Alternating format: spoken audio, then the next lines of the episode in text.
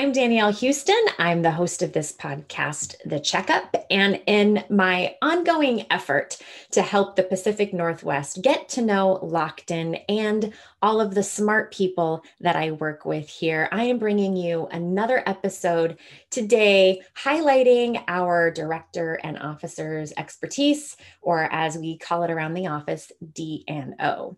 We are really proud to have Ben Hale with us. He's an East Coast guy. Don't hold it against him. He wasn't born and raised there. Um, Not and, true. You know, and you know, in in all all kidding aside, uh, West Coast, we love the East Coast. And one of the things that I love about Lockton is that no matter where the expertise lives, we can work anywhere. So, Ben is a new addition to us. He has been with Lockton for about six months, which means I only have about three months on him.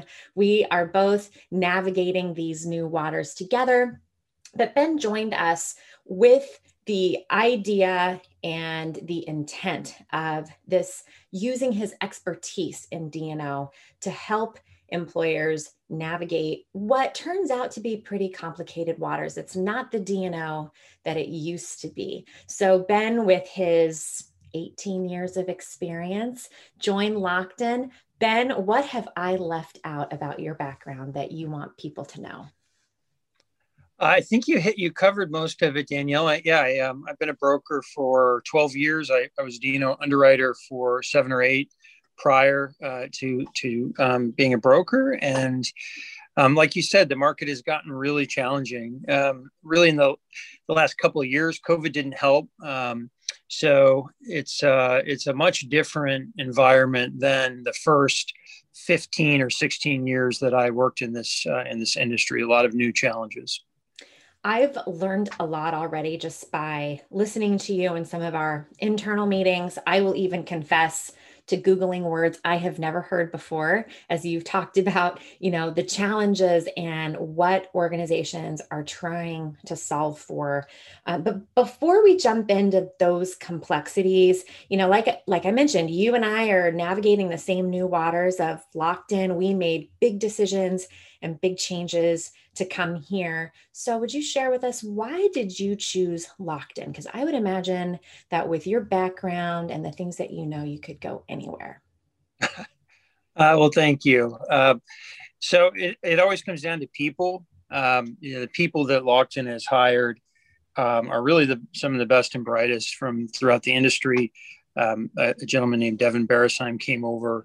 That was a big deal. He ran Marsh FinPro where I um, where I came from. So that was part of it, and just getting to know the people at Lockton. Um, I work in the Mountain West series, like you, Danielle, and um, the vision of how to grow the business, um, the unique sort of nature of being a privately held uh, organization, and how that impacts their vision of of how um, you know how we're going to grow um, was really appealing. And so I got to know the people, I got to know the vision, and it just all it all worked out. It made sense. And, you know, like I mentioned before, and this was one of the things I found appealing about Lockton is that there are so many smart people. And the intent is always, it doesn't matter where you live, it doesn't matter which Lockton office you work in. If you have the smarts or the skill that is needed by a client anywhere, then we're going to use that. And um, people are so very willing to share their expertise and jump in to help employers solve for big, complicated things like yep. D&O.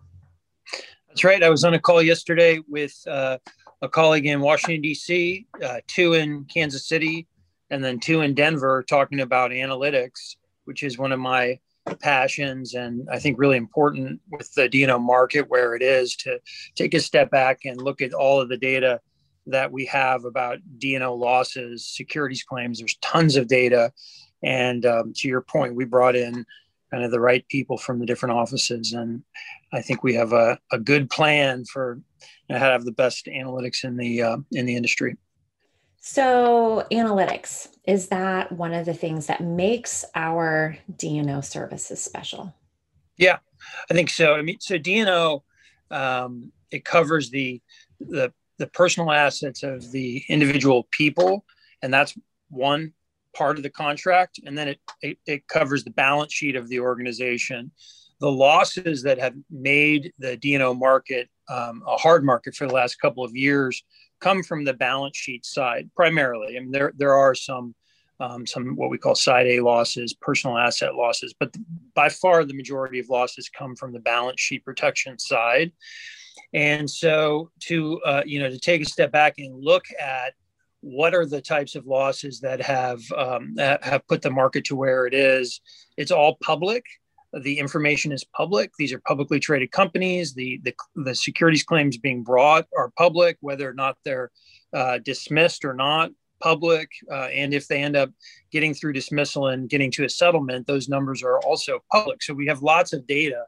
Um, and we can see for a certain company in a certain industry, a certain market cap, other uh, important factors like beta and PE ratio. Uh, we can look at all those factors and really have a good idea as what, what sort of risk profile that company uh, has from a from a D&O um, perspective, and and then if you're in, knowing that if the costs went up 60% last year and you know are potentially going to go up even further this year take a step back look at how uh, a company is buying this insurance. Does it still make sense to buy the way that the company has for the last 10 years through a soft market?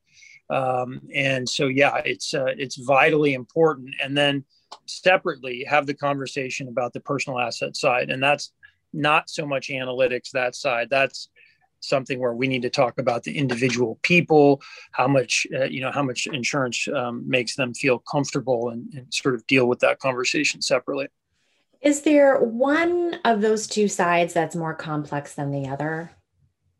I think they're they're just different. Um, it, one side, the balance sheet side, there's lots of data, and there's um, you know there it, it's much easier to quantify that risk. Um, and then, but on the personal asset side, it, it's much less likely that there'll ever be a loss there. But if there is, it becomes v- extremely important to the individual people at the company that they have that, uh, you know, more than enough insurance in place. And so, you know, I would say that's more complicated. How much side A uh, to buy is um, it's a little harder to put data behind uh, th- that sort of decision making process.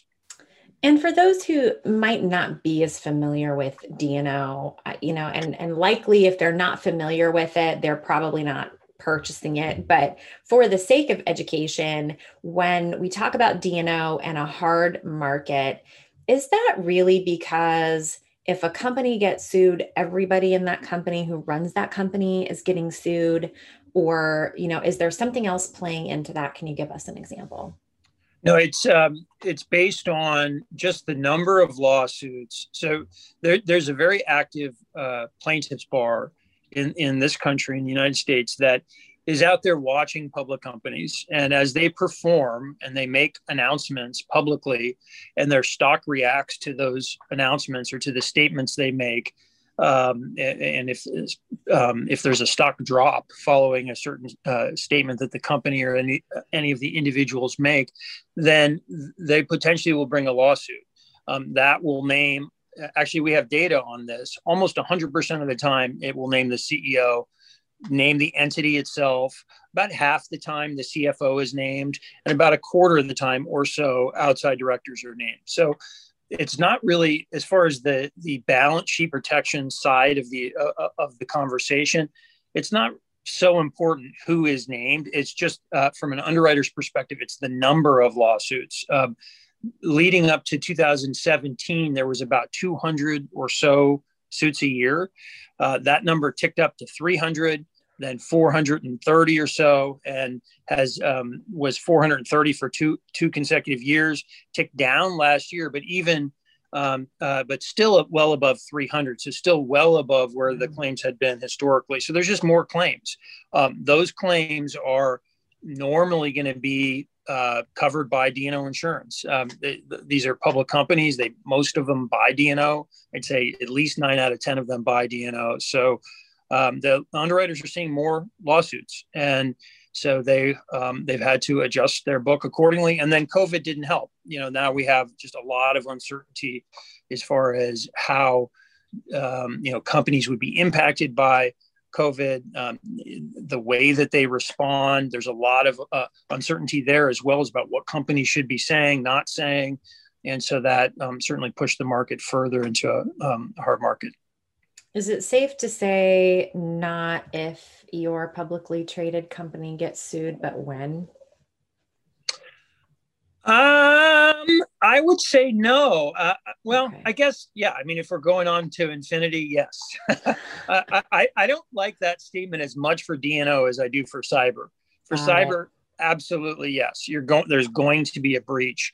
There's certain companies that are making widgets that you know have a really uh, long-term uh, earnings history. They have visibility into their future earnings very consistent stock performance. Really should never have a claim you know that never say never. And um, there's always the unforeseeable event in the future but there there are certain companies out there that have a very low risk from a D&O insurance perspective. Those companies have been impacted by the hard market really more than um, I think they they probably should. These are you know D&O insurance buyers, 30 years, 40 years of buying insurance, no claims, seeing significant increases in premium, and that's tough. I mean that's tough to explain. Um, t- yeah. And uh, that's where you know I think the analytics side does come in to say, okay, you buy. Let's just for example say it's a, a five billion dollar market cap company buys $100 million of D&O insurance. And they've increased those limits over the years as the market was soft and pricing was going down every year, increasing limits. Um, and so now we, we see a 30% increase one year, a 50% increase the next year, and now we're at this year. Um, it, it is worth taking a step back and saying, you know that your D&O uh, limits went up from 30 to 50 to 70 to 100 over that 10 or 15 years. Is it still the right uh, decision to buy 100 million? You don't you don't have to. Um, should you transfer some of that to side a it's less expensive to buy side a. And just to really have a conversation about retention limit and premium and the TCOR conversation. What's the what's the TCOR? How is it impacted by lowering limits, uh, raising retention, um, and and how those different levers impact premium? Then we can have a you know really sort of educated financial conversation about the balance sheet side because that's what it is. It's a financial risk transfer decision that a, a public company makes. It's not personal assets. That's a different conversation. But for the the balance sheet side, yeah, um, it's uh, it's a conversation that I think we need to have more informed uh, clients. Uh, we have the data and we just need to present it in smarter ways. So, who are the companies out there that we can really help those who need us? Yeah, I'd say it's, uh, I mean, I, I can't think of any that it wouldn't help. Uh, you know, I'm biased though. I, I definitely think uh, fast growers, um, emerging tech, you know, um, not educated so much on D&O. I mean, I, I, I enjoy having those conversations with um, companies that are just first learning about D&O because it's absolutely vitally important to the entire process of running a business. You have to have it.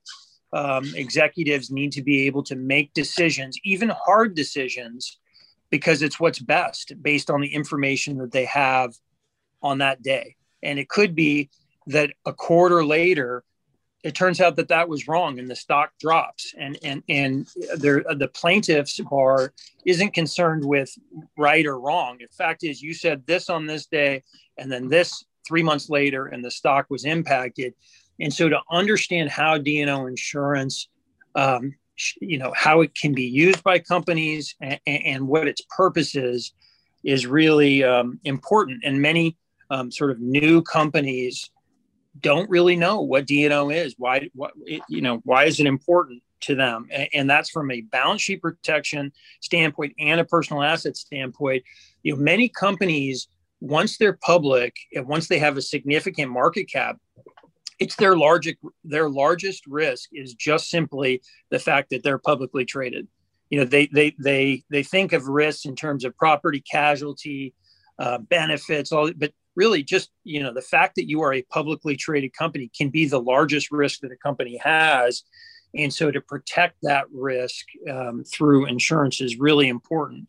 And then separately listen if everything goes wrong and um, you know we saw a very large insurance company almost go out of business about uh, 12 years ago which we thought never ever could happen. And um, so you never know um, and if a company has liquidity challenges and they don't have the money to indemnify their individual directors and officers, and those individuals are named in a lawsuit um, in their capacity as a director or officer for that company, it doesn't matter. They have to pay individually for those uh, for those costs if the company can't indemnify. So side A, that is extraordinarily important that companies get that side right as well.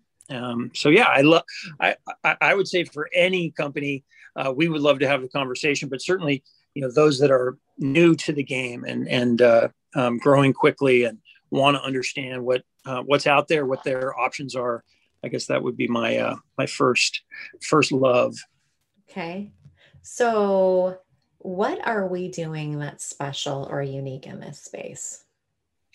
Yeah, back to analytics. Um, so, uh, you know, just taking the the economic cost of risk or uh, total cost of risk conversation a little bit further um, than I than I think others are. Um, so, to have the conversation by layer. Um, what is the cost of this layer? What's the risk of this layer? So, for example, um, you know, a public company will take our five billion dollar market cap company from the previous example that buys D&O insurance, um, we look at the retention and then we look at each layer. What's the cost and what's the risk? And let's look at where it was last year. That's what underwriters do.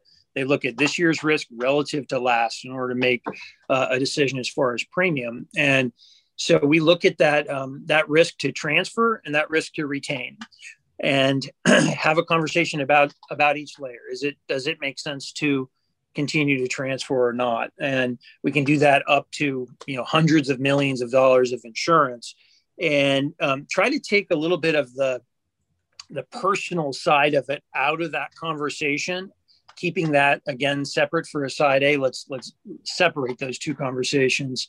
And instead just really looking at the the economic cost of risk of each layer of insurance and having a more um, you know just a more robust conversation as far as the data that supports our recommendation um, and uh, and going from there. I think we also have some really great lawyers uh, that help us with coverage. I mean coverage is vitally important. I haven't talked about that yet. It's another um, soft market uh, relic that is being picked at um, by carriers um, taking away coverage and that's somewhere else that i think um, you know lockton does really well well, and I know that you are one of the people in this mix that makes it special. I've heard really great things about uh, your smarts and your skills in working with clients to really help them understand what they need and why. And um, like with anything, you know, we can always sell insurance, but the difference is the people who can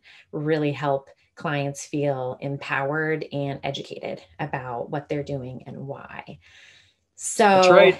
Thank any, you, Danielle. Hey, I, any any time, like I said, I feel like you know I've I have certainly learned about your space, and it's you know a world away from the work that I typically do, but certainly um, I hear concerns often from employers about getting sued and how and why. And I think having that ability to introduce someone like you who can help, you know, give some peace of mind to clients in some other spaces is really, really important.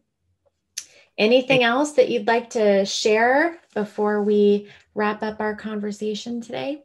Uh, I guess just we don't want to forget service. You know, I mean that. Oh um, yeah. Yeah, no, that's uh, the team that, that I work with here is is the best in the industry as far as just keeping things on track and um, and making our lives client or our clients' lives a little bit less stressful. We have great support. So all of them do a great job and um, we can be the smartest people in the world, but we have to uh, provide that as well. And I think we, we do, we do really well. Yes, I agree. We can't do it alone, and putting the insurance in place is just one of those steps.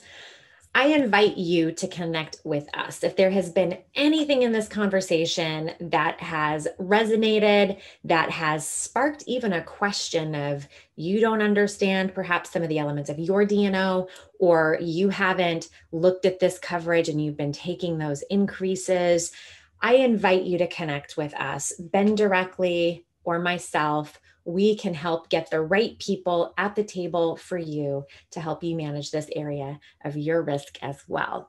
So, connect with us. You can follow my podcast on iTunes, you can follow the video series on YouTube. Lots of smart people at Lockton who would love to bring their smarts to deliver great service to you. Take good care. Thanks for checking in today.